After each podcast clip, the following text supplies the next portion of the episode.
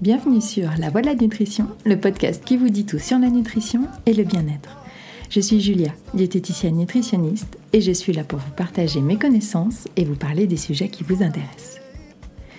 Voici le premier épisode concernant un sujet passionnant et incontournable, nos hormones. Avant de vous dévoiler dans les prochains épisodes les hormones clés de notre équilibre, de notre morale ou de notre poids, bref, de notre bien-être, il me faut d'abord vous expliquer ce qu'est une hormone et comment cela fonctionne. Aujourd'hui, nous parlerons donc d'émetteurs, de récepteurs, d'SMS, d'équilibre, mais aussi des femmes, des hommes, de poils, de libido, de faim, de stress et de SFR. Je tenais à vous remercier 7000 fois. Et oui, je n'ai pas eu le temps de voir les 5000 premières écoutes que nous avons déjà dépassé les 7000 à l'heure où j'enregistre. Alors, merci à vous et à très vite pour la barre des 10 000. Pensez à mettre 5 étoiles et à vous abonner sur votre iPhone ou celui de votre voisin de serviette, de votre collègue préféré ou de votre moitié. Je vous souhaite une bonne écoute.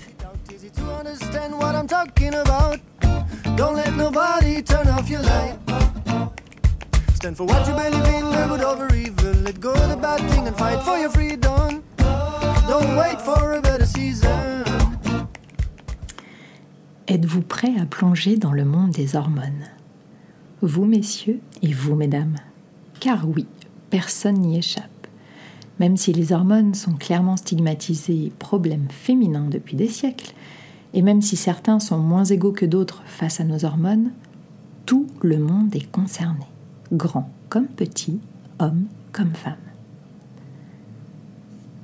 Les hormones agissent sur tellement de choses, et dans la complexité de leur fonctionnement, leur équilibre est si fragile. Prendre soin de nos hormones, c'est prendre soin de nous. Alors, vous êtes prêts? On y va, et on commence par apprendre ce qu'est une hormone. Une hormone est une substance chimique qui est envoyée d'un point A à un point B pour transmettre une information, voire donner un ordre. Le point A étant un émetteur et le point B un récepteur. Les hormones se baladent dans ce que l'on appelle le système hormonal. Alors, ce n'est pas un nouvel organe comme le microbiote ou le tissu adipeux, comme nous l'avons vu dans les épisodes précédents. Non, ce sont des milliards de petits SMS chimiques qui vont créer un réseau de communication entre toutes les différentes parties de notre corps. Ils ne passent cependant pas par SOCH ou SFR, mais bien par notre sang et quelquefois par notre système lymphatique. Il y a des dizaines d'hormones différentes qui sont créées soit par des glandes, que l'on appelle glandes endocrines, soit par des organes. Les glandes endocrines sont spécialisées dans la production des hormones, comme l'endocrinologue est spécialisé dans le réglage du système hormonal. Les glandes sont réparties dans différents endroits de notre corps. Il y a par exemple la glande thyroïde, qui est dans notre cou, l'hypophyse, qui est dans notre cerveau, ou encore les ovaires et les testicules, qui sont en principe là où ils doivent être. Ce sont d'ailleurs les hormones sexuelles qui nous donnent nos plus grandes différences entre les femmes et les hommes, aussi bien physiquement qu'émotionnellement. Pour les organes qui synthétisent aussi des hormones, euh, le plus connu, enfin celui dont l'hormone est une des plus connues, est le pancréas, qui sécrète l'insuline. Mais il y a aussi, comme on l'a vu dans les épisodes précédents, les intestins et le tissu adipeux. Ça peut paraître complexe, voire obscur, mais je suis sûre que vous en savez plus que vous ne le croyez et que le nom des hormones les plus importantes à notre existence vous sont familiers. Faisons un test. Si je vous dis stress, vous me dites cortisol. Si je vous dis insomnie, décalage horaire, mélatonine, si je vous dis peur, sensation forte, l'adrénaline. Si je vous dis sport, plaisir, endorphine. Si je vous dis bonne humeur, la sérotonine. Si je vous dis sexualité, libido, testostérone et œstrogène. Si je vous dis thyroïde, la fameuse TSH des bilans sanguins. Et si je vous dis glycémie ou diabète, l'insuline. Vous voyez? Vous en connaissez déjà quelques-unes. Le monde des hormones vous paraît sans doute plus familier maintenant. Mais savez-vous exactement ce qu'un déséquilibre hormonal, que ce soit une carence ou un excès, peut entraîner? Voici quelques exemples pour illustrer l'étendue de l'action des hormones, pour que vous cerniez mieux l'impact qu'un charivari hormonal peut faire, en gardant en tête qu'une hormone agit sur plusieurs axes et qu'elles interagissent aussi entre elles. Alors d'abord sur notre métabolisme. Les hormones vont agir sur l'appétit, la faim, la satiété, mais aussi les fringales, les envies de sucre, la prise ou la perte de poids, la dépense énergétique, le stockage de graisse. Les hormones agissent aussi sur notre sexualité, à travers la libido, les difficultés d'érection, mais aussi sur notre fertilité, avec le déclenchement de la puberté, les ovulations successives, la quantité et la qualité des spermatozoïdes. Le système hormonal agit aussi sur notre énergie, fatigue, hyperactivité, sur notre humeur, dépression, anxiété, le célèbre baby blues, mais aussi l'envie, l'envie de faire les choses et la sociabilité. Il agit aussi sur notre peau. On lui doit notre pilosité, nos chutes de cheveux, l'acné, la peau sèche. Il agit aussi sur notre sommeil, sur sa qualité comme sa quantité.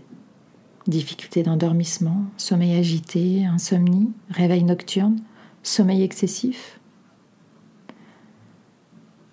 Il agit sur notre tension artérielle, sur nos muscles, pour la croissance musculaire, pour la prise de masse ou la faiblesse, sur nos os, leur croissance, là aussi, mais sans compter leur solidité, et éventuellement l'ostéoporose. Vous voyez que tous les domaines passent par les hormones. Le problème n'étant pas un déséquilibre passager que le corps est capable de traiter et qu'il va vite régler, comme une poussée d'adrénaline ou un excès de cortisol face à une situation stressante, mais bien sur un déséquilibre qui s'installe et qui va alors créer des réactions en chaîne sur notre bien-être et notre santé. Mais comment fonctionne ce système hormonal? Qu'est-ce qui déclenche ou non l'envoi de ces SMS chimiques? Car il est évident que nous ne sommes pas conscients de ce qu'il se passe et que nous ne décidons pas de ce que doivent faire nos hormones. Vous imaginez? Allez, hormones de croissance, fais-moi grandir. Non, les maîtres à bord sont les glandes endocrines, qui sont comme des gardiennes du temple. En haut de leur mirador, elles scrutent, surveillent et analysent. Et lorsqu'une situation, un état ne leur paraît pas à l'équilibre, elles vont envoyer le message à qui de droit pour rectifier le tir et retrouver l'harmonie. Un peu comme le prof principal qui envoie le bulletin scolaire avec les efforts souhaités pour le prochain trimestre, mais avec un effet plus immédiat souhaité. Prenons l'exemple de l'insuline. Dans notre sang, il doit, il doit avoir un taux constant de sucre pour que nos organes, notre cerveau en tête, fonctionnent correctement. Mais comme nous ne sommes pas sous perfusion régulière, ce taux varie en fonction des aliments que nous ingérons et de notre activité. Prenons le cas d'un apport de nourriture, du sucre va être envoyé dans le sang. Or, trop de sucre dans le sang est dangereux.